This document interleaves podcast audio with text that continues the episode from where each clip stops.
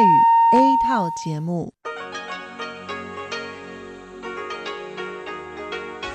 ที่นี่สถานีวิทยุเรดิโอไต้หวันอินเตอร์เนชันแนลกลับมาฟังขณะนี้ท่านกำลัง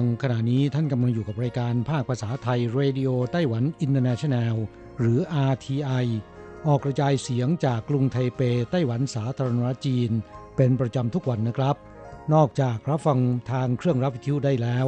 ยังสามารถรับฟังรายการผ่านระบบออนไลน์ได้ที่ thai.rti.org.tw หรือที่ RTI Fanpage นะครับขอเชิญติดตามรับฟังรายการของเราได้ตั้งแต่บัดนี้เป็นต้นไป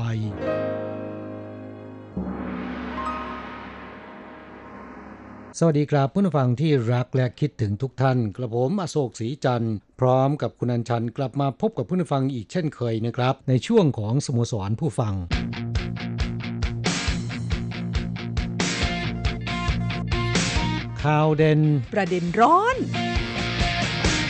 กลับหยุดยาวเทศกาลไหว้พระจันทร์4วันใกล้จะจบลงแล้วนะครับค่ะวันนี้ก็เป็นวันที่3แล้วเหลือวันพรุ่งนี้ซึ่งเป็นวันอาทิตย์อีกวันเดียวเท่านั้นนะคะใครที่ยังไม่ได้ไปเที่ยวกันเนี่ยก็ยังมีเวลาอีก1วันนะคะเที่ยวไกลๆก็ได้ค่ะครับคุณอัญชันไปเที่ยวมาแล้วนะครับค่ะแต่ว่าไปก่อนหน้านี้นะเดี๋ยวสักครู่มาเล่าให้ฟังกันนะครับต้นสัปดาห์ที่ผ่านมานี้สภาพอากาศในไต้หวันชื้นแฉะมากนะครับฝนตกทั้งวันทั้งคืนนะคะจนถึงช่วงบ่ายๆของวันอังคารอากาศจึงดีขึ้นฝนตกลงมาก็ทำให้อุณหภูมิลดต่ำลงไปนะครับและนับจากนี้ไปอุณหภูมิก็จะลดต่ำลงไปเรื่อยๆตามลมหนาวที่พัดลงมาแต่ละระลอกนะค่ะอันนี้เป็นมวลอากาศหนาวระลอกแรกนะคะที่พัดมาแล้วก็หอบน้ำฝนมาตกหลายวันทีเดียวแม้จะไม่ตกหนักมากแต่ก็ตกแฉะๆตลอดทั้งวันทั้งคืนไม่มีหยุด 2-3 วันนะคะแล้วก็หลังจากวันอังคารแล้วเนี่ยช่วงปลายสัปดาห์ก็ยังมีมวลอากาศหนาวเข้ามาอีกนะคะก็นำเอาความชื้นเข้ามาจะมีฝนตกต่อไปอีกอากาศหนาวๆชื้นๆแบบนี้เป็นไข้เป็นหวัดกันได้ง่ายนะคะครับยิ่งช่วงนี้สถานการณ์โควิด -19 ในต่างประเทศเนี่ยมันกำลังระบาดระลอก2นะครับโดยเฉพาะแถบยุโรปแม้กระทั่งในภูมิภาคเอเชียนะก็ต้องระมัดระวังนะครับโดยช่วงสัปดาห์ที่ผ่านมานี้ผู้ป่วยโควิด -19 ทั่วโลกเนี่ยสะสมเกิน34ล้านคนแล้วนะครับตายเกินล้านนะฮะฟังดูเป็นเรื่องที่น่ากลัวนะคะแล้วก็ที่น่ากลัวกว่านั้นก็คือมันยังไม่มีท่าทีว่าจะหยุดไม่มีท่าทีว่าจะจบสิ้นสักทีครับตามการเปลี่ยนแปลงของสภาพภูมิอากาศก็ทำให้โควิด -19 เกิดการระบาดระลอก2ในภูมิภาคเอเชียมีหลายประเทศที่อันตรายนะครับอย่างพม่าที่มีพรมแดนติดกับไทยก็มาแรงนะแซงมาเลเซียมาแล้วนะครับค่ะอินโดนีเซียก็ยังรุนแรงอยู่รวมถึงฟิลิปปินส์ด้วยนะคะยังโชคดีว่าประเทศไทยนั้นคุมโควิดได้ดีทีเดียวนะคะแล้วก็ถือว่าดีมากที่สุดในภูมิภาคและอยู่ในอันดับต้นๆของโลกเพราะฉะนั้นดิฉันว่าคนไทยเราควรภาคภูมิใจแล้วก็ต้องให้รางวัลตัวเองนะคะว่าช่วยให้การระบาดของโควิดนั้นได้รับการควบคุมได้ดีนะคะเพราะทุกคนให้ความร่วมมืออย่างดีครับถ้าพูดถึงเฉพาะอาเซียนนะฮะฟิลิปปินส์เนี่ยหนักสุดนะครับและอินโดนีเซียตามมาเป็นอันดับ2แล้วก็สิงคโปร์ก่อนหน้านี้เป็นมาเลเซียอันดับ4นะครับแต่ขณะนี้เมียนมาแซงมาเลเซียเป็นอันดับ4แล้วนะครับสำหรับประเทศไทยนั้นขณะนี้มีผู้ติดเชื้อ 3,545 รายนะครับอยู่อันดับที่ 137-38 ของโลกนะค่ะมีจำนวนผู้ป่วย513รายนะครับรักษาหายแล้ว482รายเสียชีวิตไป7รายนะไต้หวันกับไทยนั้นก็จัดได้ว่าเป็นประเทศที่มีความปลอดภัยในเรื่องของโควิดมากที่สุดนะค่ะยังไงก็ตามนะคะเนื่องจากว่าในต่างประเทศนั้นโควิดยังคงระบาดกันอยู่ดังนั้นห้ามกาดตกเป็นอันขาดนะคะยังคงต้องระมัดระวังกันเช่นเคยครับจากเรื่องของโควิดไปแล้วนะครับอีกเรื่องหนึ่งที่จะไม่พูดไม่ได้ก็คืออีกไม่กี่วันข้างหน้าเป็นวันฉลองวันชาติของไต้หวันสาธารณรัฐจีนแล้วนะครับค่ะคือสัปดาห์หน้าวันเสาร์ที่10ตุลาคมนะคะเป็นวันชาติของสาธารณรัฐจีนปีนี้เนี่ยก็เป็นปีที่109นะคะโดยก็เหมือนเช่นทุกปีที่ผ่านมาก็มีงานเฉลิมฉลองกันนะคะเริ่มตั้งแต่ช่วงเช้าที่ลานหน้าทำเนียบประธานาธิบดีมีการแสดงของทุกภาคส่วนนะคะและที่ขาดไม่ได้ก็คือการแสดงของกองทัพนะคะปีนี้เห็นบอกว่ามีการบินผ่านผลของฝูงบิน F16 ด้วยนะคะ ครับนั่นเป็นงานช่วงกลางวันนะครับส่วนกลางคืนก็จะมีงานยิงพลุเฉลิมฉลองวันชาติกันนะครับ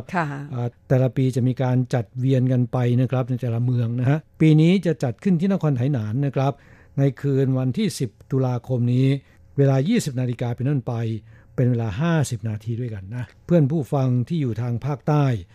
โดยเฉพาะที่นครไหหนานอย่าลืมนะครับช่วง 20:00 น.เป็นต้นไปเนี่ยแงนหน้ามองดูฟ้านะค่ะหรือถ้าหากว่าใครอยู่ใกล้ๆแถวเขตอันผินนะคะเขาจุดพลุกันที่เกาะอีกวงเป็นเกาะเล็กๆอยู่นอกชายฝั่งเนื่องจากว่าการจุดที่ริมทะเลนั้นจะปลอดภัยกว่าแล้วให้ผู้คนชมกันจากบนฝั่งทางเขตอันผิงใครที่อยู่แถวนั้นก็ไปชมกันได้นะคะและปีนี้ RTI ของเราก็เช่นกันนะครับในวันฉลองวันชาติเนี่ยช่วงเช้าเวลา 10:00 น.เป็นต้นไป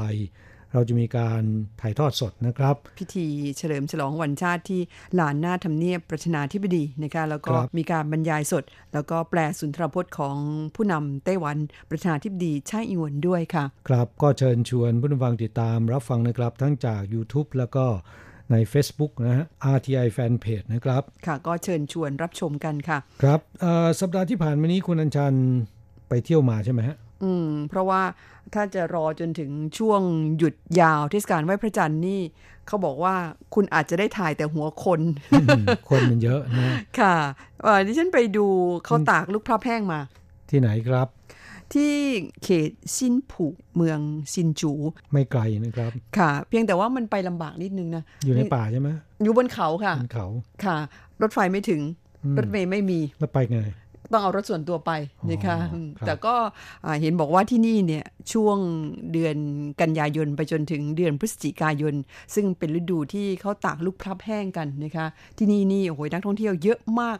อย่างฟาร์มเกษตรเชิงท่องเที่ยวที่ดิฉันไปดูที่เขาทำลูกพลับแห้งเนี่ยนะคะเขาบอกว่าถ้าเป็นวันเสาร์เนี่ยโอ้โหคนเต็มไปหมดแออัดยัดเยียดนะคะที่จอดรถนี่ไม่มีเลยก็เลยต้องเลือกไปวันธรรมดาเขาทำกันสดๆที่นั่นใช่ไหมทำสดๆเลยค่ะฟาร์มแห่งนี้เนี่ยมีชื่อว่าฟาร์มเว่ยเว่ยเจียชื่อปิ่งกวนกวางหนงฉางนะคะคำว่าชื่อปิ่งเนี่ยแปลว่าลูกพลับแห้งนะคะฟาร์มมีชื่อว่าเว่ยเว่ยเจียอยู่ที่ตำบลซินผูในเมืองซินจูนี่เองที่นี่เนี่ยมีชื่อเสียงโด่งดังนะคะเพราะว่าเขาทำลูกพลับแห้งแบบที่ไม่ใช้สารเคมีหรือสารปรุงแต่งอะไรเลยนะคะเป็นแบบสดๆนักท่องเที่ยวเด็ดมาให้เขาทำลูกพลับแห้งต่อหน้าเลยใช่ไหม แสดงว่าคุณไม่รู้จักลูกพลับแห้งจริงดิฉันต้องเล่าให้ฟังนะคะว่า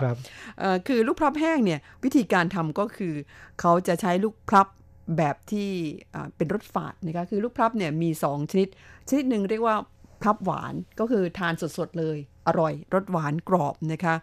ซึ่งบางชนิดนั้นก็จะเป็นแบบนิ่มๆแบบนี้เขาเรียกว่าลูกพลับหวานถ้าเป็นอีกพันหนึ่งเขาเรียกว่าลูกพลับแบบรสฝาดนะคะชนิดนี้เนี่ยถ้าหากว่าทานกันสดๆเนี่ยมันจะมีรสฝาดเพราะฉะนั้นจึงนิยมนำมาทำเป็นลูกพลับแห้งแล้วก็ราคาถูกด้วยนะคะพลับแบบนี้เพราะว่ามันรสชาติฝาดนั่นเองเป็นเพราะว่าพันใช่ไหมครับเป็นพันของมันนะคะผมนึกว่าอันหนึ่งสุกแล้วอันหนึ่งยังไม่สุกไม่ใช่ค่ะคือลูกพลับเนี่ยตอนที่มันยังไม่สุกนี่ทานไม่ได้ทั้งนั้นนะคะต้องรอให้มันสุกซะก่อนเป็นลูกออกสีเหลืองๆส้มๆอย่างนั้นเรียกว่าลูกพลับที่สุกแล้วแต่ว่าสุกแล้วเนี่ยมีสองแบบก็คือแบบนึงนิ่มๆอีกแบบนึงก็คือยังแข็งๆอยู่นะคะเวลาฝานทานเนี่ยมันจะหวานกรอบอร่อยอีกแบบหนึ่งจะเป็นแบบนิ่มๆส่วนที่เอามาทำพลับแห้งนั้นจะเป็นลูกพลับชนิดที่มันมีรสฝาดโดยธรรมชาติของมันเลยรอจนสุกมันก็ยังฝาดอยู่นะคะพลับแห้งแบบนี้ทำออกมาแล้วเนี่ยมันก็จะมีรสชาติฝาดใช่ไหมไม่ฝาดเลยค่ะพอตากแห้งเนี่ยมันกลับมีรสชาติที่หวานอร่อยวิธีทำง่ายๆก็คือแค่ปอกเปลือกของมันจากนั้นก็แค่ชุบน้ำเกลือนิดหน่อยแล้วก็เอาไปตากให้แห้งตากแดดประมาณ 7-10 วันมันจะมีรสชาติหวานเหมือนกับที่เราทำกล้วยตากนะคะอ๋อรสชาติออกมาตอนนี้เองค่ะมันจะหวานโดยธรรมชาติของมันนะคะโดยไม่ต้องใส่น้ำตาลหรือว่าไม่ต้องเติมสารปรุงแต่งอะไรทั้งนั้นที่ฟาร์มแห่งนี้นั้นเขาทำลูกพลับแห้งแบบนี้ให้ดูนะคะโดยตอนที่ดิฉันไปเนี่ยเห็นอาม่าทั้งหลายแหละก็นั่งปอกเปลือกลูกพลับกันอยู่นะคะไม่ใช่มีดปลอกมันมีเครื่องปลอกของมันนะคะซึ่งปลอกได้รวดเร็วมากจากนั้นเขาก็ไปชุบน้ำเกลือจากนั้นก็ตากนะคะวางบนกระจาดตาก เต็มลานไปหมดเลยนะคะสีสวยสดงดงามคือเหลืองๆส้มๆนะคะนักท่องเที่ยวที่ต้องการซื้อเนี่ยก็ไปซื้อจากที่เขาทำสำเร็จรูปแล้วใช่ไหมฮะค่ะเขาก็จะมีมุมจุดขายโดยเฉพาะนะคะก็คือลูกพลับที่เขาตากแห้งเรียบร้อยแล้วแพ็คเรียบร้อยเนี่ยก็ไปซื้อกันได้นะคะโดยเป็นสินค้าจากฟาร์มนี้โดยเฉพาะนอกจากพลับแห้งแล้วก็ยังเอาลูกพลับแห้งเนี่ยเอาไปทำเป็นไอศกรีมด้วยนะคะหรือว่าไอติมแท่งนั่นเองนะคะไอติมลูกพลับโอ้ยอร่อยมากคุณราคาถูกนะคะไม่ได้ซื้อมาฝากอันนั้นมันเอามาฝากกันลำบากมาถึงเนี่ยละลายหมดใช่ไหมค่ะเพื่อนฝั่งที่มีรถส่วนตัวนะคะสามารถที่จะไปเที่ยวกันได้อยู่ที่แถวชินผูความจริงก็ไม่ไกลเท่าไหร่นักเพียงแต่ว่ารถไฟไปไม่ถึงนะคะปั่นจักรยานไปถึงไหมดิฉันไม่ทราบทางคือบางคนอาจจะนั่งรถไฟไปลงสถานีรถไฟเสร็จแล้วก็ปั่นจักรยานไปโอ้มันไกลค่ะไกลนะไม่น่าจะถึงนะคะแล้วก็ที่สำคัญการจะไปดูเขาทำลูกพลับตากแห้งเนี่ยปีนึงเนี่ยมีให้ดูแค่ 2-3 เดือนเท่านั้นคือช่วงปลายเดือนกันยายนไปจนถึงช่วงเดือนพฤศจิกายนช่วง 2-3 เดือนนี้เท่านั้นเพราะอะไรถึงเป็นเช่นนั้นเพราะว่าจะต้องตากในช่วงฤดูใบไม้ร่วงยังมีแสงแดดอยู่แล้วก็มีลมอ่อนๆด้วยนะคะจึงจะได้ลูกพลับที่มีคุณภาพแล้วก็ดีในช่วงเวลาอื่นเนี่ยทำไม่ได้เลยนะคะครับครับและเป็นฤดูเก็บเกี่ยวลูกพลับด้วยใช่ไหมฮะค่ะซินจูเป็นเมืองที่ขึ้นชื่อลือชาในเรื่องของลมที่ซินจูเนี่ยค่อนข้างแรงนะเพราะฉะนั้นต้องเลือกช่วงเวลาฤดูใบไม้ร่วง 2-3 เดือนนี้นะครับเป็นช่วงที่ตากลูกพลับอีกอย่างหนึ่งช่วงฤดูกาลนี้เนี่ยก็จะเป็นช่วงฤดูที่ลูกพลับออกสู่ท้องตลาดเป็นช่วงที่ลูกพลับสุกพอดีนะคะบางส่วนเนี่ยก็เอาไปขายสดบางส่วนเนี่ยก็นำมาทำเป็นลูกพลับแห้งอย่างที่ดิฉันเรียนไปเพื่อนฟังที่อยู่เมืองไทยบางคนอาจจะไม่เคยทานลูกพลับเลยก็ได้นะคะถ้าหากว่าไม่ใช่คนเชื้อสายจีนเนื่องจากลูกพลับเนี่ยเป็นผลไม้ของคนจีนโดยแท้ครับเพราะว่ามีถิ่นกำเนิดจากภาคเหนือของจีนแผ่นใหญ่นะครับคนจีนเนี่ยรับประทานลูกพลับมาตั้งแต่สมัยราชวงศ์ฮั่นแล้วหลายนับเป็นพันปีแล้วนะค่ะเนื่องจากเป็นผลไม้ท้องถิ่นของจีนโดยเฉพาะนะคะครับตอนหลังมาเนี่ยจึงกระจายพันธุ์ไปสู่ญี่ปุ่นเนี่ยก็เก่งนะคะดัดแปลงพันธุ์เก่งมากลูกพลับจึงกลายเป็นผลไม้ยอดนิยมของญี่ปุ่นไปแล้วก็ลูกพลับพันธุ์ที่ญี่ปุ่นเอาไปดัดแปลงพันธุ์ปรากฏว่าอร่อยมากเหมือนกัน แถมราคาแพงด้วยนะคะจนหลายคนคิดว่าลูกพลับเนี่ยมันมีถิ่นกำเนิดจากญี่ปุ่นนะไม่ใช่เป็นของจีนนะคะแล้วก็อย่างที่ดิฉันเรียนไปลูกพลับเนี่ยผลของมันเนี่ยมีหลายรูปทรงเนื่องจากว่ามีหลายพันนั่นเองมีทั้งแบบกลมเลยนะคะแล้วก็แบบเป็นกลวยๆเป็นแบบแบนๆแต่ที่แน่ๆก็คือทรงไหนดิฉันก็ชอบหมด เพราะมันอร่อยทั้งนั้นเลยนะคะอย่างในไต้หวันเนี่ยแหล่งผลิตลูกพลับหรือว่าแหล่งเพาะปลูกลูกพลับที่มากที่สุดอยู่ที่เมืองเจียอี้แล้วที่ซินจูล่ะฮะก็รองลงมาค่ะไทจงซินจูแล้วก็เหมียวลี่นะคะก็มีพ่อปลูกกันค่อนข้างมากแต่ว่ามากที่สุดอยู่ที่เจียอี้โดยเฉพาะที่เขตซี่ติ่งกับเขตฟันลู่นะคะเขาบอกว่าลูกพลับของ2เขตพื้นที่นี้โอ้ยสวนลูกพลับเยอะมากในช่วงที่ฤดูกาลที่ลูกพลับสุกเนี่ยเขตฟันลู่เนี่ยถนนบางสายจะได้เห็นสวนลูกพลับเนี่ยนะคะมีลูกพลับสุกเต็มต้นเหลืองอร่ามเต็มไปหมดเลยครับเหมือนกับผลส้มนะมองไกลๆนะแต่นั่นไม่ใช่เป็นส้มนะครับเป็นลูกพลับแล้วก็ต้นพลับเนี่ยนะคะลูกมันจะดกมากนะคะลูกเต็มต้นเลยแถมลูกพลับที่ปลูกที่เจียอี้โดยเฉพาะที่เขตซี่ติ่งกับฟันลู่เนี่ยเป็นพลับหวานระดับความหวานเนี่ยประมาณ 17-19 โอ้ยหวานเจี๊ยบเลยครับไม่ทราบว่าเพื่อนผู้ฟังของเรานะครับแถวเจียอี้มีโอกาสได้ไปทานลูกพลับหรือเปล่านะค่ะพื้นที่ที่เหมาะแก่การปลูกพลับเนี่ยนะคะต้องเป็นพื้นที่ที่สูงจากระดับน้ำทะเลประมาณ 800-1,200 เมตรนะคะแล้วก็ช่วงที่ลูกพลับใกล้จะสุกก็คือช่วงใกล้ๆฤดูใบไม้ร่วงเนี่ยต้องเป็นเขตพื้นที่ที่อุณหภูมิกลางวันและกลางคืนเนี่ยต่างกันประมาณ9องศาเซลเซียสขึ้นไปลูกพลับจึงจะมีรสชาติดีหลายคนอาจจะไม่ทราบนะครับว่าลูกพลับเนี่ยมันมีสารอาหารมีวิตามินอะไรบ้างนะครับจริงๆแล้วเป็นผลไม้ที่มีประโยชน์ต่อร่างกายอย่างยิ่งนะครับโดยเฉพาะผู้หญิงนะค่ะเขาบอกว่าผู้หญิงในวัยเจริญพันธุ์เนี่ยทานลูกพลับแล้วก็จะทำให้สุขภาพร่างกายสมบูรณ์แข็งแรงนะครับเนื่องจากแน่นอนคุณผู้ชายก็ทานดีนะครับเพราะอุดมไปด้วยธาตุเหล็กวิตามิน A แล้วก็ C ในปริมาณที่มากกว่าแอปเปิ้ลเขียวถึง10 เท่าตัวด้วยกันนะค่ะคุณค่าทางอาหารสูงนะคะครับ แพทย์แผนจีนนักโภชนาการแนะนำบอกว่าผู้หญิงที่มีอาการของโรคความดันต่ำเลือดน้อยหรือว่าประจำเดือนเพิ่งจะผ่านพ้นไปนะครับควรจะรับประทานลูกพลับเพื่อบำรุงโลหิตนอกจากนี้เนื่องจากลูกพลับยังอุดมไปด้วยสารอาหารจำพวกโปรตีนแล้วก็คาร์โบไฮเดรตนะครับช่วยลดอาการอยากอาหารอีกทั้งเส้นใยอาหารแล้วก็กรดอินทรีย์ปริมาณมากในลูกพลับยังช่วยให้กระบวนการย่อยอาหารของกระเพาะและลำไส้ทำงานได้ดีนะครับค่ะแหม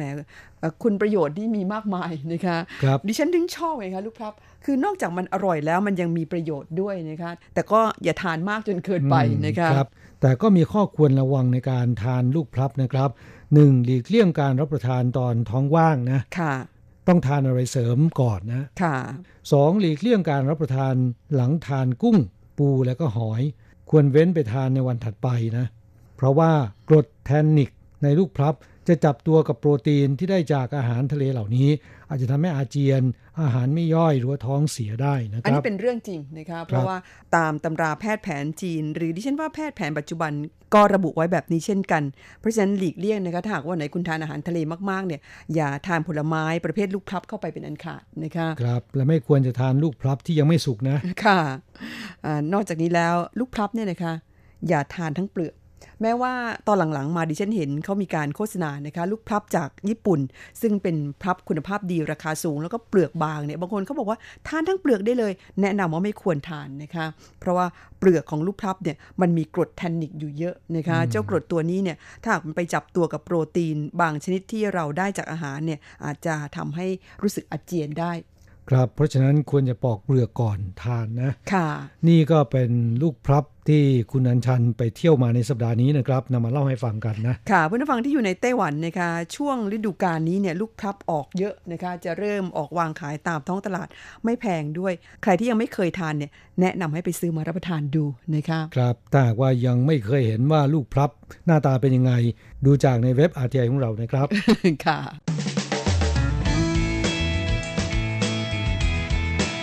คลายความทุกข์ปันความสุขครับช่วงนี้มาตอบจดหมายของผู้ฟังที่เขียนเข้าสู่รายการครับฉบับแรกวันนี้เป็นจดหมายของคุณพนมนะคะเป็นมิตรหน้าใหม่ในรายการจากที่ภาคใต้ที่ภูเก็ตค่ะส่งเป็นอีเมลเข้าสู่รายการมาบอกว่าวันนี้รับสัญญาณได้ดีครับที่คลื่นความถี่9415ภูเก็ตอากาศร้อนครับขอให้พี่ๆทางสถานีมีความสุขกันทุกคนค่ะเป็นจดหมายเมื่อวันที่23สิงหาคมที่ผ่านมานะคะครับก็ขอขอบคุณเพื่อนผู้ฟังเหล่านี้นะครับที่มาจากภาคใต้ช่วงนี้รู้สึกว่าจะหนาตามากขึ้นนะค่ะอาจจะเป็นเพราะว่าผลการรับฟังที่ภาคใต้ในช่วงนี้รับฟังได้ดีขึ้นนะครับเพื่อนผู้ฟังหน้าใหม่ที่ภูเก็ตเพิ่มขึ้นหลายคนนะครับค่ะอยากจะทราบว่าในฐานะที่คุณพนมอยู่ที่ภูเก็ตเนี่ยไม่ทราบว่าสถานการณ์ที่นั่นเป็นอย่างไรนะครับหลังจากที่โควิด -19 ระบาดแล้วก็นักท่องเที่ยวไม่สามารถเดินทางเข้าไปได้เนี่ยการทำหากินที่นั่นฝืดเคืองไหมครับค่ะแล้วก็ก่อนหน้านี้นะคะในช่วงประมาณต้นเดือนกันยายนนั้นมีข่าวว่าเมืองไทยเนี่ยจะเปิดให้นักท่องเที่ยวเข้าไปเที่ยวกันได้โดยจะเริ่มจากภูเก็ตก่อนโดยตั้งชื่อว่าเป็นภูเก็ตโมเดลนะคะเปิดให้นักท่องเที่ยวเนี่ยเข้าไปเที่ยวที่ภูเก็ตและคนที่จะเดินทางเข้าไปได้ต้องขอวีซ่าอยู่เมืองไทยอย่างน้อย1เดือนขึ้นไปแล้วก็14วันแรกเนี่ยจะต้องถูกกักตัวซึ่งก็มีนักท่องเที่ยวชาวไต้หวันหลายคนสนใจอยากจะไปเที่ยวเมืองไทยเนี่ยเขาสนใจข่าวนี้กันมากนะคะแต่ว่าหลังๆมารู้สึกว่าโมเดลภูเก็ตนี้ได้รับแรงต้านนะคะปรากฏว่าจนถึงช่วงกลางเดือนกันยายนก็ยังไม่ทราบว่าจะเริ่มต้นได้เมื่อไหร่นะคะครับไม่ทราบว่าคุณพนมรู้ผลคืบหน้าเรื่องนี้หรือเปล่านะครับและส่วนตัวคุณพนมเนี่ยทำอาชีพอะไรหากว่าฟังรายการอยู่ในวันนี้นะครับจะกรุณาเล่าเรื่องราวของคุณแล้วก็สถานการณ์ในภูเก็ตให้เราฟังก็จะขอบพระคุณเป็นอย่างยิ่งนะครับรวมถึงสถานการณ์โควิดที่ภูเก็ตนั้นเป็นยังไงกันบ้างนะคะผู้คนตื่นตัวในเรื่องของการป้องกันกันมากน้อยเพียงใดนะคะอีกฉบับหนึ่งของคุณพนมเช่นกันซึ่งมาในช่วงวันที่3กันยายนบอกว่าวันนี้รับสัญญาณได้ดีเหมือนเดิมครับแต่ว่าวันนี้ภูเก็ตฝนตกชุ่มฉ่ำค่ะรู้สึกว่าช่วงนี้เมืองไทยช่วงกันยามานี่เข้าหน้าฝนกันแล้วนะคะครับปกติหลังเดือนกรกฎาคมที่เมืองไทยก็จะเข้าสู่หน้าฝนนะแต่สำหรับในไต้หวันเป็นหน้าร้อนนะครับโดยเฉพาะอย่างยิ่งมิถุนายนกรกฎาคมแล้วก็สิงหาคมเป็นเดือนที่ร้อนมากเลยทีเดียวนะครับ อย่างวันที่รายการวันนี้ออกอากาศเป็นคืนวันเสาร์ที่3ตุลาคมนะคะซึ่งก็ผ่านพ้นวันเทศกาลไหว้พระจันทร์มาหมาดๆคือวันที่1ตุลาคมนะคะหลังไหว้พระจันทร์ไปแล้วในไต้หวันอากาศจะเริ่มเย็นลงนะคะแต่ที่บอกว่าเย็นลงนั้นส่วนมากก็เป็นช่วงเช้าแล้วก็ช่วงค่ำตลอดจนถึงช่วงกลางคืนแต่ช่วงกลางวันถ้าหากว่าไม่มีฝนตกเนี่ยนะคะอากาศก็ร้อนเอาการทีเดียวครับจากนั้นก็จะเริ่มเข้าสู่หน้าหนาวในช่วงปลายปีนะฮะค่ะแล้วก็หวังว่าปีนี้หน้าฝนที่เมืองไทยนั้นจะไม่มีสภาพการน้ำท่วมน้ำหลากอีกนะคะครับมาแต่พอดีก็พอนะอย่ามามากเกินไปค่ะจดหมายของผู้ฟังท่านต่อไปครับจากที่กรุงเทพมหานครคุณยุทธพงศ์ปิ่นอนงค์นะครับจากที่กรุงเทพมหานครเขียนเป็นอีเมลเข้าสู่รายการคุณยุทธพงศ์รายงานผลการรับฟัง RTI ที่คลื่นความถี่ 9,415 กิโลเฮิรตซ์เมื่อวันที่13สิงหาคมที่ผ่านมานะครับบอกว่าช่วงเวลา 21:55 น.อากาศปิดมีฝนตกพรำๆตลอดช่วงเวลาดังกล่าวแต่ว่าผลการรับฟังก็รับฟังได้ชัดเจนในระดับ4ถึง5นะครับสามารถฟังเนื้อเรื่องเนื้อหาได้อย่างชัดเจนดีก็ขอบพระคุณเป็นอย่างยิ่งนะครับคุณยุทธพงศ์ยังเล่าให้ฟังว่าวันนี้รายการ RTI ก็ฟังข่าวในไต้หวันเรื่องการจัดอันดับร้านขนมในไต้หวันก็เป็นเรื่องที่น่าสนใจครับก็ขอบคุณคุณยุทธพงศ์นะครับซึ่งก็เป็นหนุ่มรูปหล่อที่ชอบเดินทางไปท่องเที่ยวไปถ่ายรูปในต่างประเทศนะครับค่ะเป็นหนุ่มอารมณ์ดีนะคะชอบเดินทางท่องเที่ยวแล้วก็เก็บความรู้เก็บประสบการณ์จากการเดินทางท่องเที่ยวซึ่งก็เป็นลักษณะเด่นของคนรุ่นใหม่ในปัจจุบันอดีตนั้นเคยมาไต้หวันบ่อยๆนะค่ะมาล่าภาพแต่ในปัจจุบันรู้สึกว่าจะห่างเหินไป 2-3 ปีแล้วนะครับปีนี้แน่นอนนะสถานการณ์โควิด -19 ก็ทำให้การเดินทางเนี่ยมันไม่สะดวกนะครับและหลังจากสถานการณ์ผ่อนคลายลงไปแล้วนะครับเดินทางมาท่องเที่ยวที่ไต้หวันเมื่อไหร่อย่าลืมบอกเราด้วยนะฮะค่ะ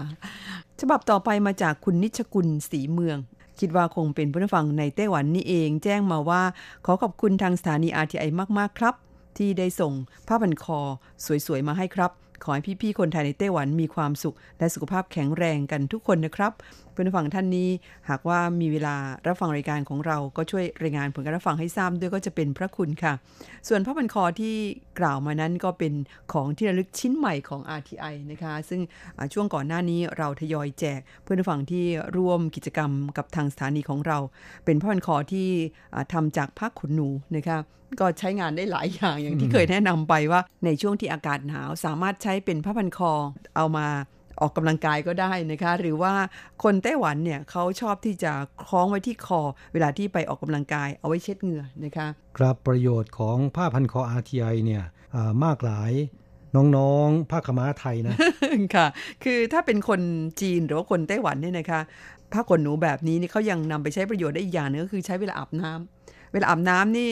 มันขัดขี้ไข่ข้างหลังไม่ได้ใช่ไหมคะเขาจะใช้ผ้าขนหนูแบบนี้แหละเอามาขัดขี้ไข่ข้างหลังแต่คิดว่าผู้ฟังของเราคง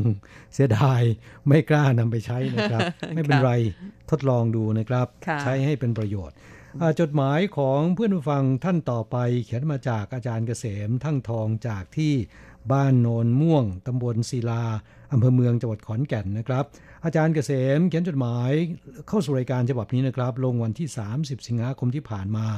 บอกว่านิตยสารไต้หวันพาโนรามาฉบับที่29ได้รับเรียบร้อยแล้วนะครับขอบคุณมากและบอกว่าขอบคุณแอป RTI ไทยที่เพิ่มความสะดวกในการรับฟัง RTI ภาคภาษาไทยตอนแรกที่ติดตั้งในมือถือ Android เปิดออกมาเป็นภาษาจีนเลยพากันโวยวายเมื่อได้รับคำแนะนำก็สามารถเปิดภาษาไทยได้บางท่านบอกว่ารับฟังย้อนหลังไปถึงปี2557โน่นนะครับก็ขอขอบคุณผู้ฟังหลายท่านนะครับที่สะท้อนความคิดและประสบการณ์รวมถึงปัญหาในการใช้แอป RTI นะครับซึ่งเพิ่งจะเปิดตัวไปเมื่อเดือนกันยายนที่ผ่านมานี้ผลจากการสะท้อนของผู้ฟังเราก็ได้มีการแนะนำฝ่ายที่จัดทำแอป RTI ของเรานะครับโดยมีการพัฒนาและปรับปรุงให้ดีขึ้นอย่างเช่นว่าเวลาดาวน์โหลดแล้วก็ติดตั้งแอปแล้วนะครับไม่ว่าจะเป็นระบบ Android หรือระบบ iOS ติดตั้งแล้วเนี่ยจะเปิดออกมาเป็นภาษาจีนมันเป็นเรื่องที่ยุ่งยากนะครับจะต้องไปตั้งภาษาก่อนขึ้นอยู่กับมือถือถ้าเป็นมือถือที่ติดตั้งภาษาไทยเปิดออกมาก็จะเข้าสู่หน้าภาษาไทยเลยนะครับ แต่ถ้าเป็นภาษาอื่นเมื่อติดตั้งแล้วหน้าแรกที่เข้าไปเนี่ยก็จะเป็นภาษานั้นเลยไม่ต้องไปเข้าหน้าภาษาจีนแล้วไปตั้งภาษาใหม่นะครับทำให้เสียเวลาตอนนี้ก็มีการปรับปรุงแล้วผู้ฟังที่มีข้อเสนอแนะหรือว่าในการใช้งานนะครับพบว่ามีปัญหาอะไรอยากจะสะท้อนแม้นว่าขณะนี้นะครับเราเปิดตัวมาเป็นเวลากว่าเดือนแล้วแต่ก็ยังสามารถสะท้อนได้ตลอดเวลานะครับส่วนที่อาจารย์เกษณเขียนมาบอกว่าบางท่านบอกว่ารับฟังย้อนหลังไปถึงปี2557โน่นน่ะอันนี้เป็นเรื่องจริงนะครับฐานข้อมูลในเซิร์ฟเวอร์ของเราเก็บไว้ถึงช่วงไหนก็สามารถรับฟังถึงช่วงนั้นเลยนะฮะก็ถือได้ว่าเป็นแอปที่ใช้งานง่ายแล้วก็สะดวกสำหรับผู้ฟังนะจดหมายของอาจารย์เกษมฉบับนี้นะครับบอกว่าแต่พอให้แคปหน้าจอแล้วส่งไป RTI Fanpage จำนวน100คนแรกจะมีของรางวัลให้ก็ปรากฏว่าไม่มีช่องทางให้ส่งถึงแม้นจะแนะนำให้กดรูปกล้องในช่องคอมเมนต์แต่หลายคนบอกว่ามีแต่ GIF แล้วก็สติ๊กเกอร์อีโมจิรวมทั้งของผมด้วยนะนะครับก็ขออภัยต่อผู้ฟังนะครับสำหรับในเครื่องของเราที่ไทเปเนี่ยมันเปิดออกมาแล้วมีที่ให้แนบไฟล์นะฮะแล้วก็มีกล้องคงจะเกี่ยวข้องกับระบบปฏิบัติการของมือถือที่ใช้งานนะครับถ้าเป็นรุ่นก่อนก็มีฟังก์ชันง่ายๆแค่นี้นะครับแต่ถ้าเป็นรุ่นใหม่มีรูปกล้องที่ช่องคอมเมนต์เพื่อจะให้ถ่ายรูปหรือว่าแนบไฟล์นะครับแต่อย่างไรก็ตามแม้นจะไม่มีรูปกล้องให้แนบไฟล์ในช่องคอมเมนต์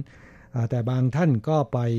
ส่งในทางอื่นก็ได้เช่นกันนะครับไม่ว่าจะส่งทางอินบ็อกซ์ส่งทางอีเมลก็สามารถที่ทำได้ก็ต้องขอบคุณเพื่อนฟังจำนวนมากนะครับที่ให้ความร่วมมือส่งข้อคิดเห็นเข้าสู่รายการจดหมายของอาจารย์เกษมฉบับนี้ยังบอกว่าหน้า Facebook ของเพจอื่นๆมีบางหน้าสามารถที่จะแนบไฟล์ภาพในคอมเมนต์ได้แต่บางหน้าไม่ได้รวมถึง RTI ไทยและ RTI Fanpage ด้วยที่ส่งภาพไม่ได้นะครับครับอันนั้นคงจะไม่ได้อยู่ที่แฟนเพจหรือว่าไม่ได้อยู่ที่ Facebook นะครับแต่น่าจะเกี่ยวข้องกับระบบปฏิบัติการของมือถือที่ใช้นะฮะ ว่าเป็นรุ่นไหนนะครับค่ะและบอกว่าได้รับคำแนะนำว่าส่งเมสเสจไป RTI ไทยก็ได้ผมก็เคยส่งไป30วันแล้วปรากฏว่าไม่มีใครเปิดอ่านเลย เดือดร้อนคุณอโศกต้องรับทั้งอีเมลและ Messenger แทนครับก็ต้องขออภัยเพื่อนผู้ฟังที่ส่งเมสเสจไปที่ RTI ไทยนะครับเรามัวแต่ไปสนใจที่ RTI Fanpage และ RTI Fan Club นะฮะก็เลยทำให้คนที่ส่งข้อมูลไปยัง RTI ไทยจะได้รับคำตอบล่าช้าไปนะฮะค่ะต้องไปทบทวนกันแล้วล่ะค่ะว่า Facebook ของ RTI นั้นเรามีหลายอันมากไปหรือเปล่าข้าผู้น้อยขอน้อมรับผิดแต่เพียงผู้เดียวค่ะขอบคุณคำแนะนำต่างๆของอาจารย์เกษมนะคะแล้วก็เป็นไงคะอาจารย์เกษมตอนนี้ถ้าพูดแบบคนไต้หวันเนี่ยต้องเรียกอาจารย์เกษมว่าอากงไฮเทคแล้วนะคะครับคุณปู่ไฮเทคค่ะจดหมายของอาจารย์เกษมฉบับนี้นะครับบอกว่าแม้ว่าผลการรับฟังทางแอป RTI จะสะดวกอย่างไรก็ตามผมก็ยังฟังที่คลื่น9415 9525และ9745อยู่นะครับค่ะครับก็ขอขอบคุณที่เป็นแฟนพันธุ์แท้มิตรที่จริงของรายการนะค่ะผู้ที่เป็นนักฟังวิทยุคลื่นสั้นหลายท่านทีเดียวก็เป็นแบบอาจารย์เกษมนะคะเขายังชื่นชอบเสน่ห์ของการฟังรายการจากทางวิทยุนะคะเพราะมันได้อรรถรสที่ต่างจากการฟังผ่านทางอินเทอร์เน็ตซึ่งมันไม่มีคลื่นรบกวนหรือให้ความรู้สึกที่มันต่างกันนะคะครับผมก็เช่นกันนะฟังเป็นคนที่ชอบฟังวิทยุคลื่นสั้นแล้วก็ฟังวิทยุเนี่ยฟังไปแล้วมันจะมีเสียงซ่าๆมีคลื่นแทรกรู้สึกว่ามันคุ้นเคยกับเสียงแบบนั้นมากกว่านะพูดอีกแบบก็คือคนรุ่นเก่ามันจะเป็นแบบนี้ มันพูดอย่างนั้นไม่ได้นะไม่ใช่คนรุ่นเก่านะครับต้องบอกว่าเป็นคนรักเดียวใจเดียวนะฮะ ค่ะค่ะต้องยกให้เป็นผู้ที่มีปณิธานแน่วแน่ก็ขอบคุณอาจารย์เกษมและเพื่อนๆนะครับที่เป็นนักฟังรายการวิทยุคลื่นสั้นทั้งหลายนะค่ะอย่างไรก็ตามสำหรับคนที่ฟังรายการของเราผ่านแอปก็ถือว่าเป็นคนรุ่นใหม่ที่สามารถรับฟังรายการ RTI ได้อย่างง่ายดายและชัดเจนมากขึ้นไม่ว่าจะอยู่ที่ไหนก็ตามนะครับชัดตลอดนะค่ะผู้ฟังท่านอื่นก็เหมือนกันนะคะที่รับฟังรายการของเราไม่ว่าจะผ่านทางอินเทอร์เน็ตที่หน้าเว็บของเราหรือว่า ฟังทางแอปนะคะซึ่งตอนนี้เนี่ยหลายท่านก็สะท้อนความคิดเห็นเข้าสู่รายการมาว่าแอปของเรานั้นใช้ได้ง่ายใช้ได้สะดวกนะคะท่านที่โหลดแอป RTI ไปติดตั้งแล้วก็รับฟังกันแล้วเนี่ยมีความคิดเห็นเช่นไรส่งความคิดเห็นของท่านเข้าสู่รายการมาเรามีของที่ระลึกแจกให้นะคะครับเวลาของเราในวันนี้หมดลงซะแล้วนะครับเราทั้งสองต้องกล่าวคำอำลากับผู้ฟังไปชั่วคราวจะกลับมาพบกันใหม่ที่เก่าเวลาเดิมในสัปดาห์หน้าสำหรับวันนี้สวัสดีครับสวัสดีค่ะ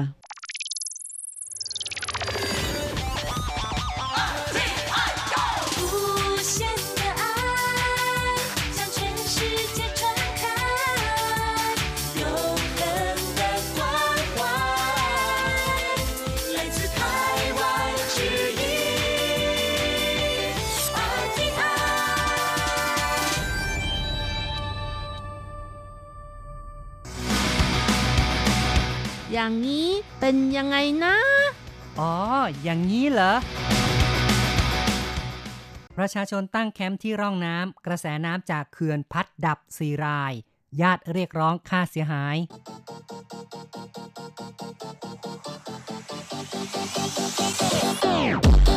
อย่างนี้คุณจะว่ายังไงคุณผู้ฟังที่รักครับพบกันอีกแล้วในอย่างนี้คุณจะว่ายังไงนะครับผมแสงชัยกิตติภูมิวงศ์ค่ะดิฉันรัชรัตน์ยนต์สุวรรณค่ะครับในครั้งนี้เราจะพูดถึงเรื่องของภัยจากเขื่อนนะครับก็เกิดอุบัติเหตุนะคะประชาชนตั้งแคมป์ที่ร่องน้ำแล้วก็ถูกน้ำพัดพาไปจนเสียชีวิตถึง4รายด้วยกันค่ะใช่เหตุการณ์นี้ก็เกิดขึ้นที่เขื่อนอู่เจี้ยที่นานโถนะครับตำบลเรินไอ้อำเภอนานโถค่ะซึ่งอยู่ทางภาคกลางของไต้หวันนั่นเองนะคะเขื่อนนี้ก็เป็นเขื่อนที่สร้างขึ้นเพื่อเก็บกักน้ำมาจากแม่น้ำจั๋วสุยนะคะแม่น้ำจั๋วสุยนั้นถือว่าเป็นแม่น้ำสายสำคัญที่อยู่ทางภาคกลางของไต้หวันถือเป็นแม่น้ำที่ยาวที่สุดในไต้หวันนะคะไหลจากหนานโถไปจนถึงจังหว้าแล้วก็วินหลินค่ะเพราะฉะนั้นกล่าวได้ว่าเป็นแม่น้ำที่มีความสำคัญมากเลยแล้วก็เขื่อนอู่เจี้ยที่เราพูดถึงในเนื้อหาข่าวสังคมนั้นนะครับก็เป็นเขื่อนที่คอยกั้นน้ำจากด้านบนของแม่น้ำจั๋วสุยนี้นะครับนับว่าเป็นเขื่อนที่มีความสำคัญอย่างยิ่งเช่นกันค่ะหลังจากที่เก็บกักน้ำแล้วก็จะส่งไปที่ทะเลสาบสุริยันจันทราค่ะเนื่องจากว่าเขื่อนอู่เจี้ยนี้ก็ห่างจากทะเลสาบเพียง12กิโลเมตรเท่านั้นนะคะครับคุณผู้ฟังคงจะรู้จักกันนะครับทะเลสาบสุริยันจันทราหรือว่ารื่อเย่ถันเพราะว่าเป็นสถานที่ท่องเที่ยวที่สำคัญแห่งหนึ่งของไต้หวันเขื่อนอู่เจี้ยที่สร้างขึ้นมานะครับก็จะช่วยผันน้ำเข้าไปในทะเลสาบสุริยันจันทราเพื่อการผลิตกระแสไฟฟ้าโดยเขื่อนอีกเขื่อนหนึ่งนะครับที่กั้นทะเลสาบสุริยันจันทราค่ะเนื่องจากว่าแม่น้ำจั๋วสุยนะคะมีดินทรายปริมาณมากค่ะทำให้เขื่อนอู่เจี้ยนอกจากจะดักน้ำแล้วนะคะยังต้องดักพวกดินพวกทรายอีกด้วยค่ะเพราะฉะนั้นเขื่อนจึงมีปัญหาว่าทรายหรือว่าดินนี่ทับถมกันมากความสูงของเขื่อนนี้ก็สูง 57.6 เมตรค่ะยาว 90.91 เมตรมีประตูน้ำถึง6ประตูด้วยกันที่ช่วยปล่อยน้ำนะคะแล้วก็อีกส่วนหนึ่งของน้ำนะคะก็ยังมีการต่อท่อไปยังเขตชุมชนใกล้เคียงเพื่อให้ประชาชนที่อยู่ในเขตอู่เจี้ยนั้นนำไปทำการเพาะปลูกอีกด้วยค่ะครับก็ต้องบอกว่าเขื่อนอู่เจี้ยนั้นนอกจากจะช่วยผันน้ำเข้าทะเลสาบสุริยันจันทราแล้วก็ยังมีหน้าที่ในการที่จะปล่อยน้ำสำหรับการชลประทานด้วยปล่อยน้ำสำหรับการเพาะปลูกแต่ว่าเขื่อนอู่เจี้ยเนี่ยก็อยู่ในช่วงต้นน้ำของแม่น้ำจั๋วสุยแม่น้ำจั๋วสุยนั้นกล่าวได้ว่าเป็นแม่น้ำที่มีตะกอนดินทรายเป็นจำนวนมากเขื่อนอู่เจี้ยอยู่ตอนต้นก็เลยช่วยดักดินทรายเอาไว้เพราะฉะนั้นเขื่อนอู่เจี้ยก็จะมีปัญหาว่ามีดินตะกอนทับถมมากจะทำให้เขื่อนเกิดการตื้นเขินขึ้นมาได้ในการออกแบบตอนแรกนั้นก็มีระบบว่าจะต้องคอยปล่อยน้ำเพื่อปล่อยตะกอนดินทรายออกไปดังนั้นเนี่ยทางระบายน้ำที่มีทั้งหมด6สายด้วยกันจะต้องทำการระบายดินทรายออกมาเป็นระยะนะครับ คุณผู้ฟังครับเราก็แนะนำเกี่ยวกับเขื่อนอูเจียให้คุณผู้ฟังได้รู้จักกันพอสังเขปต่อไปเรามาฟังเรื่องราวข่าวสังคมกันก่อนแล้วมา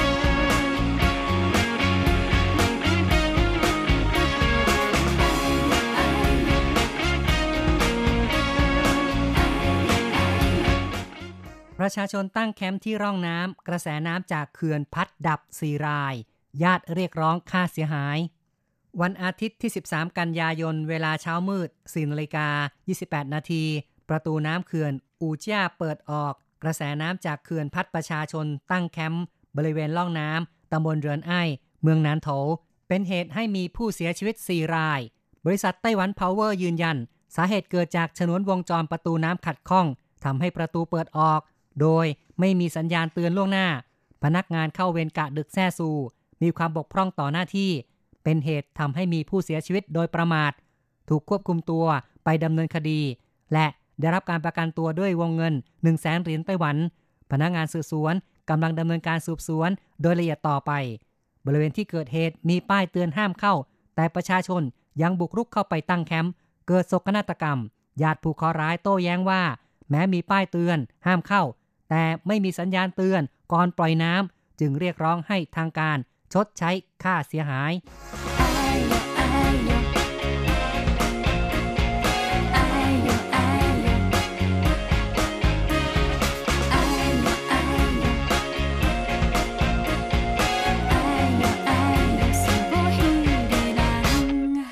รับเนี่ยแม่ครอบครัว2ครอบครัวไปตั้งแคมป์อยู่ที่ร่องน้ำใต้เขื่อนความจริงก็เป็นบรรยากาศที่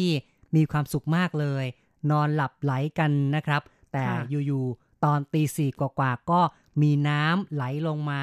แบบชนิดที่ไม่ได้ตั้งตัวนะคะเพราะฉะนั้นก็เกิดอุบัติเหตุเลยถูกพัดพาไป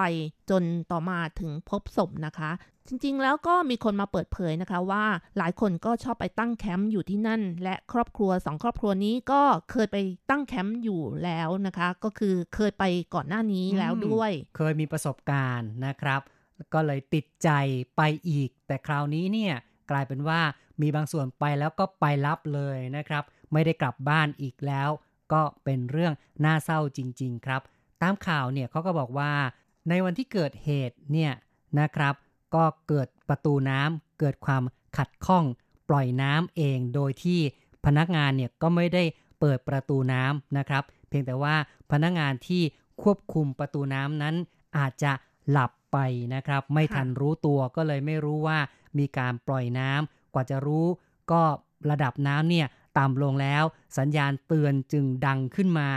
ชายแซ่ซูนี้จึงตกใจนะครับแต่ว่าในช่วงตกใจนั้นเขาก็ยังไม่ทำการปิดประตูน้ำทันทีเพราะต้องตรวจดูก่อนว่าเอ๊ะระบบเนี่ยเตือนขึ้นมา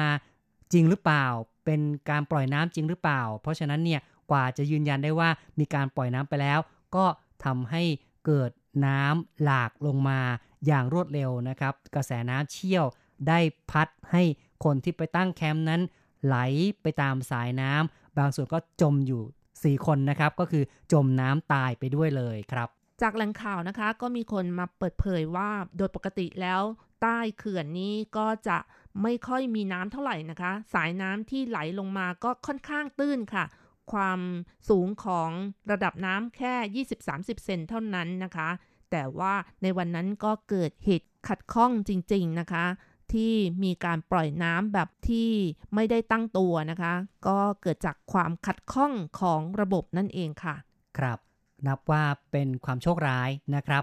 ทั้งคนที่เข้าเวรเนี่ยก็เชื่อว่ามีความบกพร่องจริงและก็มีการสอบสวนเพื่อลงโทษกันต่อไปแต่ในเรื่องของการเรียกร้องค่าเสียหายนั้นก็คงจะต้องมีการพิจารณาในขั้นต่อไปแล้วนะครับว่าจะมีการจ่ายหรือจ่ายอย่างไรนะครับโดยปกติแล้วนะคะกฎระเบียบของการปล่อยน้ำออกจากเขื่อนของไต้หวันนะคะก็จะต้องมีการแจ้งเตือนกันก่อนค่ะซึ่งแต่ละเขื่อนมีข้อปฏิบัติที่ไม่เหมือนกันสำหรับเขื่อนอูเจี้ยนั้นถ้าต้องการปล่อยน้ำก็จะต้องมีการแจ้งเตือนกันก่อน1ชั่วโมงค่ะส่วนเขื่อนอื่นๆอย่างเช่นเขื่อนเต๋อจีหรือว่าเขื่อนซือเหมินนะคะก็จะต้องมีการแจ้งเตือนก่อน2ชั่วโมงนะคะ เพราะฉะนั้นตรงนี้ก็จะเห็นได้ชัดว่าเป็นความบกพร่องจริงๆเพราะว่าไม่มีสัญญาณเตือนก่อนแต่อยู่ๆก็มีน้ำไหลลงมาเอาละครับต่อไปเรามาฟังคอมเมนต์ของเพื่อนๆว่ามองเรื่องนี้กันอย่างไรเริ่มต้นจากการพูดคุยกับคุณบุษยมาศ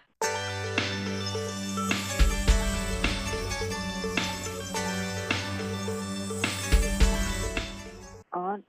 ได้ดูข่าวค่ะได้เห็นเนาะเห็นข่าวเรื่องนี้แล้วรู้สึกอย่างไรบ้างครับค่ะก็ต้องมีมาตรการการป้องกันนะคะเพราะว่าเขื่อน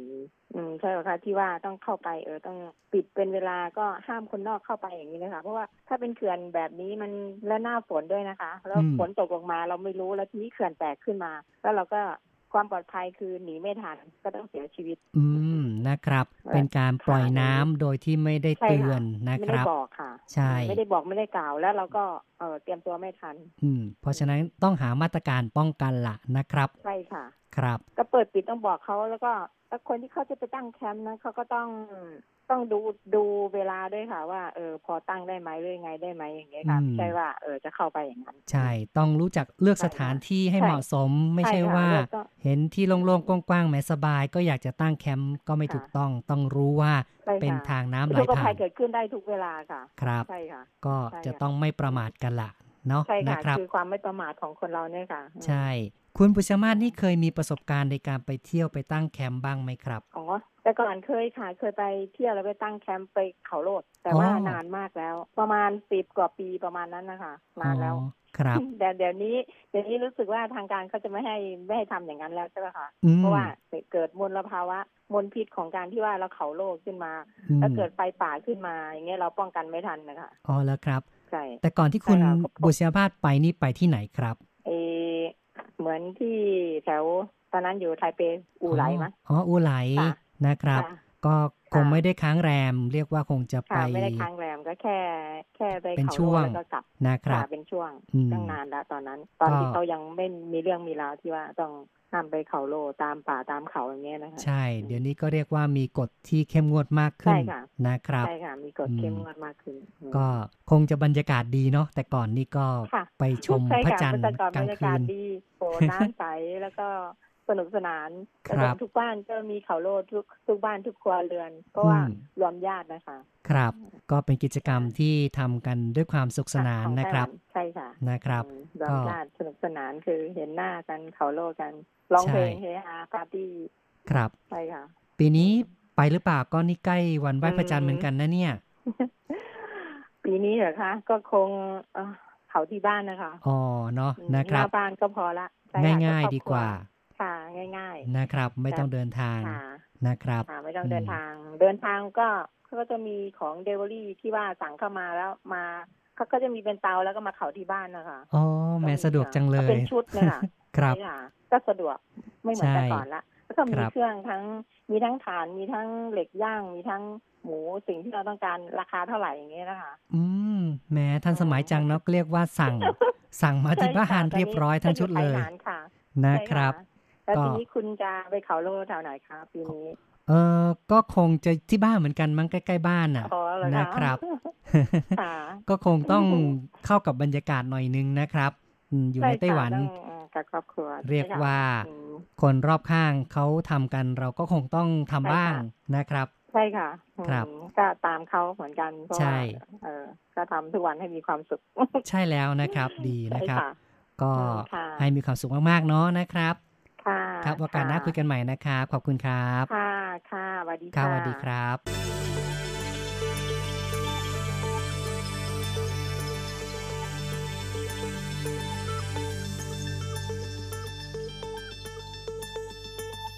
จบไปครับคุณบุษยมาศบอกว่าต้องมีการป้องกันและคนที่จะไปตั้งแคมป์ก็ไม่ใช่ว่า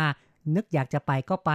ต้องระวังในเรื่องของความปลอดภัยด้วยล่ะต่อไปค่ะเราก็มาฟังความคิดเห็นคุณผู้ฟังท่านอื่นกันบ้างค่ะเริ่มกันที่ Facebook นะคะก็มีคำถามไปว่าใครผิดใครถูกคุณมีความเห็นอย่างไรนะคะเคยไปตั้งแคมป์แบบธรรมชาติแบบนี้หรือเปล่าจะต้องป้องกันอย่างไรค่ะคุณสุรศักดิ์นะคะก็เขียนมาบอกว่ากรณีตัวอย่างแล้วก็หาวิธีป้องกันครับ ครั้งต่อไปคงไม่เกิดเรื่องแบบนี้อีกใช่ก็ถือว่านี่เป็นกรณีที่เกิดขึ้นเป็นตัวอย่างนะครับเพราะฉะนั้นต่อไปก็ต้องพยายามป้องกันอย่าให้เกิดแบบนี้อีกคุณสายสุรีนะคะบอกว่าบริษัทบกพร่องก็จริงแต่ว่าคนไปตั้งแคมป์ก็ประมาทด้วยครับก็ผิดทั้งสองฝ่ายละว่างั้นเถอะนะครับคุณกุงกิ้งนะคะก็เขียนมาบอกว่าถ้าบริษัทไม่ปกติข้อมูลคงเป็นอุบัติเหตุแต่ก็มีความผิดที่ไม่มีสัญญาณเตือนภัยเมื่อเกิดเหตุขัดข้องรวมทั้งตัวพนักงานเองก็ประมาทด้วยคนที่เข้าไปตั้งแคมป์ก็ประมาทเขามีป้ายเตือนแต่ยังบุกรุกเข้าไปแสดงว่ายอมรับความเสี่ยงเองเสียใจกับครอบครัวผู้สูญเสียด้วยค่ะใช่นะครับเป็นเรื่องที่น่าเสียใจนะครับคุณวรเมธนะคะบอกว่าขอแสดงความเสียใจกับเหตุการณ์ที่เกิดขึ้นด้วยครับแหมเศร้าใจเหมือนกันเลยนะครับคุณอาภัสรดานะคะก็เขียนมาบอกว่าแค่เห็นป้ายเตือนก็ไม่ควรเข้าไปตั้งแคมป์แล้วทางเขื่อนก็อาจบกพร่องต่อหน้าที่แต่ถ้าเขารู้ว่ามีคนมาตั้งแคมป์เขาคงไม่ปล่อยน้ำลงมาประมาททั้งสองฝ่ายเสียใจกับครอบครัวผู้สูญเสียด้วยครับในครั้งนี้คงเป็นเพราะว่าสัญญาณเตือนก่อนปล่อยน้ำคงจะขัดข้องด้วยเหมือนกันนะครับก็เลยทำให้ผู้ที่ไปตั้งแคมป์นั้นไม่ได้ระวังตัวกันคุณพัฒนานะคะเขียนมาบอกว่าผิดทั้งสองฝ่ายหนึ่งบกพร่องเรื่องความปลอดภัยซึ่งน่าจะมียามตรวจตราตลอด24ชั่วโมงอีกฝ่ายบุกรุกสถานที่โดยไม่ได้รับอนุญาตอยู่ที่ศาลจะตัดสินล่ะครับนะครับนี่ก็เป็นความคิดที่ดีเนาะน่าจะมีการตั้งยามมีการจ้างยามเอาไว้ตรวจตราก็คงจะดีขึ้นนะครับคุณแคทไล่นะคะก็บอกว่าจะตั้งแคมป์ทั้งทีก็ต้องดูสถานที่และความปลอดภัยทางธรรมชาติด้วยหน้าฝนด้วยอันตรายและสถานที่ก็มีการเตือนภัยก่อนต้องมีระบบป้องกันที่ดีด้วยแล้วแต่ศาลล่ะครับเสียใจด้วยกับครอบครัวที่สูญเสียด้วยค่ะก็เป็นอีกความเห็นหนึ่งนะครับที่จะปล่อยให้ศาลนั้นตัดสินนะครับซึ่งในเรื่องของการตั้งแคมป์ถ้าจะว่าไปแล้วในไต้หวันนี่เขาก็มีการจัดสถานที่สำหรับการไปตั้งแคมป์เอาไว้หลายแห่งทีเดียวแม้แต่ในกรุงไทเปนี่ก็ยังมีเลยนะครับตามริมแม่น้ำที่จัดขึ้นโดยเฉพาะนะคะอันนี้จะไม่ผิดระเบียบเพราะว่าเป็นสถานที่ที่ขออนุญาตแล้วค่ะครับแล้วก็มีอุปกรณ์อำนวยความสะดวกแล้วก็ได้บรรยากาศธรรมชาติเหมือนกันนะครับดังนั้นเนี่ยการเข้าไปอยู่ในบริเวณที่มีความอันตรายหรือว่าอยู่ใต้เขื่อนนี่ต้องไม่ควรอย่างยิ่งเลยล่ะครับค่ะโดยเฉพาะอย่างยิ่งหน้าร้อนนะคะเขาบอกว่าอันตรายกว่าหน้าหนาวนะคะเพราะว่าหน้าร้อนบางทีน้ำหลากมาแบบไม่รู้ตัวก็เกิดขึ้นได้ง่ายนะครับก็มีโอกาสเหมือนกันนะครับอยู่ๆเนี่ยมีน้ำไหลลงมาซึ่งก็ไม่ใช่น้ำจากเขื่อนเลยแต่เป็นน้ำหลากนะครับคุณชัยตาลไทยสงนะคะก็เขียนมาบอกว่าเดือนนี้เดือน7กุยเย่เดือนผียังไม่เชื่อก็เจอนะครับนี่ก็เชื่อในเรื่องของอาจจะเป็นอำนาจลึกลับด้วยเนาะนะครับกุยเย่หรือว่าเดือนผีเพราะฉะนั้นก็อาจจะมีเหตุการณ์ร้ายๆเกิดขึ้นได้คุณเซี่ยหุยจูนะคะเขียนมาบอกว่าก็ตามปกติที่เคยไปเที่ยวที่ตรงไหนที่มีป้ายเตือนก็จะไม่เข้าใกล้ที่ให้พักเยอะแยะแต่ไปพักใกล้เขื่อนแบบนี้พอตายมาก็จะให้มีคนรับผิดชอบตัวของเขาเองยังไม่รับผิดชอบแล้วจะให้คนอื่นรับผิดชอบตัวเขาเองได้อย่างไรครับนั่นน่ะสิครับจะไปเรียกร้องความเสียหายนะครับแต่ตามกระแสข่าวนี้เขาก็บอกว่าก็ผิดทั้งสองฝ่ายจริงๆเพราะฉะนั้นเนี่ยถ้าหากว่าจะมีการชดเชยค่าเสียหายก็อาจจะไม่ชดเชยเต็มจำนวนนะครับค่ะคุณสมจิตนะคะให้ความคิดเห็นว่าพอเกิดเรื่องแล้วก็หาคนรับผิดชอบป้ายก็มีบอกเตือนแล้วแต่ก็ยังดื้อเข้าไปอีกครับเป็นอีกหนึ่งความเห็นนะครับที่ได้ย้ำตอกย้ำว่าเมื่อมีการเตือนก็ไม่ควรเข้าไปคุณเจ๊ต่อยนะคะก็บอกว่าใครบอกให้ไปตั้งแคมป์ในฤดูฝนจะหน้าไหนก็ไม่สมควรทางการไม่ต้องรับผิดชอบตามนี่เข้าข้างรัฐบาลเข้าข้างทางการเลยนะครับคุณจำทัดก็เขียนมาบอกว่าภัยธรรมชาติไม่สามารถคาดเดาได้นั่นน่ะสิครับก็ถือว่าคนตั้งแคมป์จะต้องไม่ประมาทนะครับไม่สามารถคาดเดาได้ว่าจะเกิดเหตุการณ์อะไรขึ้น คุณอนุชิตก็เขียนมาบอกว่าป้ายเขาก็เตือนอยู่แล้วนะครับว่าห้ามเข้าแสดงว่าเป็นเขตอันตรายขอแสดงความเสียใจด้วยใช่เสียใจด้วยคุณวันลบเขียนมาบอกว่าจะพูดไปตามหลักการการสร้างเขื่อนเพื่อหาผลประโยชน์จากทรัพยากรธรรมชาติมันก็ผิดอยู่แล้วยิ่งทำให้ผู้คนได้รับความเดือดร้อนถึงแก่ความตายมันเป็นความผิดที่ใหญ่หลวง นี่ก็โทษการสร้างเขื่อนจริงๆแล้วสร้างเขื่อนมันก็มีประโยชน์นะคะเพราะว่าจะได้กักน้ำเอาไว้ใช้ในยามที่มันแล้งหรือว่าเอาใช้ในการเพาะปลูกหรือว่าใช้ในการดำรงชีพเหมือนกันนะคะถ้าไม่มีน้ำแล้วเราก็ไม่สามารถอยู่ได้ใช่นะครับนี่ก็เป็นการมองต่างมุมล่ะนะครับคุณอิลินเขียนมาบอกว่ามันเป็นความผิดของผู้จัดการเขื่อนที่ไม่เปิดสัญญาณให้ประชาชนได้ทราบเพราะทุกครั้งจะมีเตือนต้องเอาผิดค่ะนะครับต้องเอาผิดก็คือคนที่เข้าเวรคอยควบคุมเขื่อนในวันนั้นก็ต้องรับผิดชอบนะครับแต่ว่าคุณสือซูถิงนะคะก็เขียนมาบอกว่าในเมื่อเขาแจ้งแล้วนะคะคนที่เข้าไปก็ถือว่าฝ่าฝืนผิดระเบียบ 100% เขาจะเปิดเขื่อนเมื่อไรก็เป็นเรื่องของเขานะครับเป็นอีกความเห็นหนึ่งที่คิดว่ามีป้ายเตือนห้ามเข้าก็ไม่ควรเข้าไปคุณบรรลดนะคะเขียนมาบอกว่าร่องน้ำรู้ทั้งรู้มันหน้าฝนไปตั้งแคมป์หาอะไรหรือ ครับ ก็ไม่ควรเข้าไปที่ร่องน้ำคุณฉัตรศรีบอกว่าตอนแรกนึกว่าน้ำป่าพออ่านข่าวแล้วเข้าใจเลยครับว่ามันเป็นความบกพร่องของคนใช่อันนี้ก็เป็นกรณีที่ไม่ได้เกิดน้ำป่าหลากลงมาแต่ว่าเป็นเพราะประตูปล่อยน้ำเกิดความขัดข้องคุณอโนไทยนะคะเขียนมาบอกว่าสมควรตายรู้ทั้งรู้อันตรายยังเสือใส่เกือกเข้าไปอีก แหมนี่พูดเจ็บ พูดแรงเลยนะครับเนี่ยเสือใส่เกือกเลยนะครับเนี่ยคุณคีมบุษรานะคะเขียนมาบอกว่าเขาเตือนภัยแล้วไม่ฟังพอเกิดเรื่องโยนความผิดให้คนอื่นอ๋อเนาะเพราะฉะนั้นเมื่อเตือนแล้วก็โปรดฟังกันบ้างคุณทิติการนะคะเขียนมาบอกว่าผิดที่คนเข้าไปนะคะเพราะเขาก็ห้ามอย่างชัดเจนเพราะปริมาณของน้ำของเขื่อนเราไม่สามารถบอกได้ต่อให้มีเจ้าหน้าที่ดูแลฉุกเฉินไม่งั้นเขาคงไม่ห้ามเข้าไปในเขตห้ามเข้าครับก็จบไปนะครับนานาความเห็นนานาทัศนะจากทาง Facebook นะครับเราก็มาต่อกันที่อีเมลกันเลยครับค่ะเริ่มกันที่คุณนิชกุลนะคะเขียนมาสั้นๆนะคะบอกว่ามันเป็นภัยธรรมชาติครับแล้วต่อด้วยอาจารย์เกษมทั้งทองก็เขียนมาบอกว่าถ้าเป็นเมืองไทยเหตุการณ์แบบนี้เรียกว่าผิดทั้งคู่แต่ที่ไต้หวันเสียงของประชาชนย่อมดังกว่าที่เมืองไทยอ๋อเนาะนะครับอาจารย์เกษมก็มองว่าในไต้หวันนั้นประชาชนสามารถที่จะได้รับการคุ้มครองหรือว่าสามารถจะเรียกร้องได้มากกว่า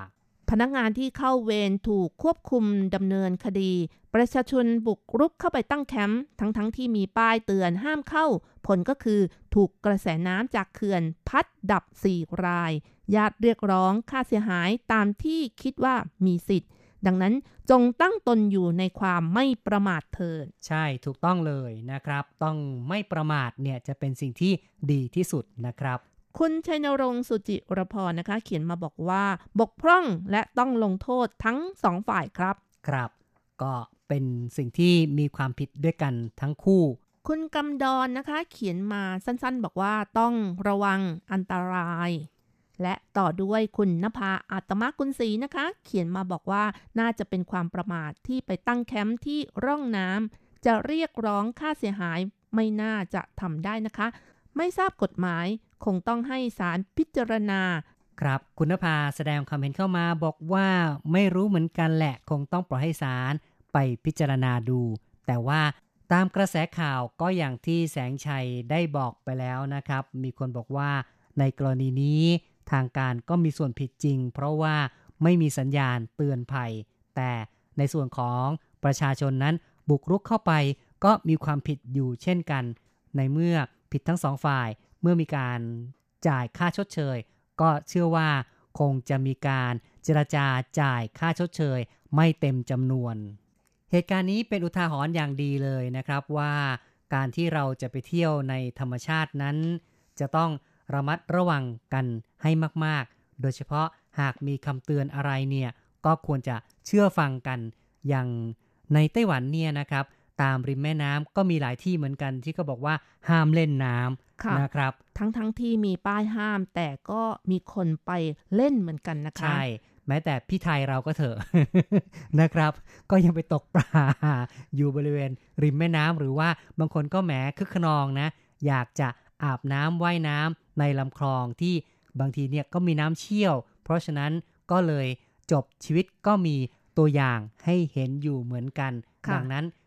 ก็ควรจะต้องเชื่อฟังกันนะครับกฎระเบียบเป็นอย่างไรเราจะต้องปฏิบัติให้ถูกต้องจะดีกว่าและหลายคนนะคะก็อยากจะไปเที่ยวหรือว่าไปสถานที่ที่บอกว่ามันค่อนข้างลี้ลับมีจริงนะคะก็คือคนอื่นไม่ค่อยเข้าถึงอะไรอย่างนี้นะคะแล้วไปเที่ยวเสร็จแล้วถ่ายรูปต่างๆด้วยนะคะโดยการโพสท่าบางทีก็พลาดตกลงไปในน้ำหรือว่าตกเหวอะไรอย่างนี้ก็เกิดขึ้นมากมายเหมือนกันนะคะสำหรับในไต้หวันเองครับอันนี้ก็เป็นการเตือนในเรื่องของการถ่ายรูปโดยเฉพาะเซลฟี่นี่เดี๋ยวนี้ก็ได้รับความนิยมมากก็ต้องระมัดระวังในเรื่องของความปลอดภัยด้วยเช่นกันการไปเที่ยวเขื่อนนั้นก็ถือว่าได้ไปชมบรรยากาศชมธรรมชาติที่สวยงามแต่การตั้งแคมป์อยู่ใต้เขื่อนไม่ควรที่จะกระทำกันถ้าพูดถึงเขื่อนในไต้หวันนี่ก็ถือว่ามีเยอะอยู่เหมือนกันนะครับใช่ค่ะมีเขื่อนเล็กเขื่อนน้อยอยู่ประมาณ95แห่งนะคะแต่ว่าแต่ละแห่งนั้นบางทีความจุของน้ำก็ไม่มากเท่ากับในเมืองไทยอาจจะเป็นเพราะว่าพื้นที่ไม่เหมาะเท่าไหร่นะคะเนื่องจากไต้หวันนะคะมีภูเขาถึง 70% ค่ะพื้นที่ราบแค่ 30% การตั้งเขื่อนหรือว่าสร้างเขื่อนใหญ่ๆขึ้นมาก็มีฝ่ายที่อนุรักษ์สิ่งแวดล้อมออกมาคัดค้านอยู่เรื่อยไปก็มีเช่นกันนะคะเพราะฉะนั้นก็ไม่สามารถที่จะสร้างเขื่อนได้ตามใจชอบก็คงต้องมีการคำนึงถึงการอนุรักษ์สิ่งแวดล้อมด้วยแล้วก็แต่ละเขื่อนของไต้หวันนั้นก็อยู่ในความดูแลของหน่วยงานต่างๆที่ไม่ค่อยเหมือนกันด้วยนะคะสำหรับบริษัทไต้หวันพาวเวอร์นะคะก็ดูแลเขื่อนถึง21แห่งนอกจากนี้หน่วยงานที่มีหน้าที่ในการดูแลเขื่อนนั้นก็ยังมีการประปาหรือว่าบริษัทประปาก็ดูแลเขื่อนในบางแห่งและยังมีเขื่อนที่อยู่ในความดูแลของกรมชลประทานของไต้หวันหรือแม้แต่สมาคมเกษตรบางแห่งนะครับก็มีหน้าที่ในการดูแลเขื่อนด้วยเช่นกันกล่าวได้ว่ามีการแบ่งอำนาจความรับผิดชอบตามจุดประสงค์ของการสร้างเขื่อนก็คงจะเป็นไปได้เอาละครับเราก็พูดคุยกันมาพอสมควรในตอนท้ายเรามาฟังเพลงปิดท้ายกันดีกว่าค่ะเนื่องจากว่าเทศกาลไหว้พระจันทร์เพิ่งจะผ่านพ้นไปไม่กี่วันนะคะเราก็อยากจะเอาเพลงเกี่ยวกับเทศกาลไหว้พระจันทร์มาฝากกันอีกค่ะในเพลงที่ชื่อว่าเลียงเกอเหรินเตอเย่เลี่ยงพระจันทร์ของสองเราค่ะจากการขับร้องของเจียงสูหน้านะคะหลังจากที่ฟังเพลงกันแล้วเราสองคนพร้อมทั้งผู้จัดทำรายการก็ต้องขออำลาไปชั่วคราวก่อนอย่าลืมกลับมาพบกันใหม่ในครั้งต่อไปสวัสดีค่ะสวัสดีครับ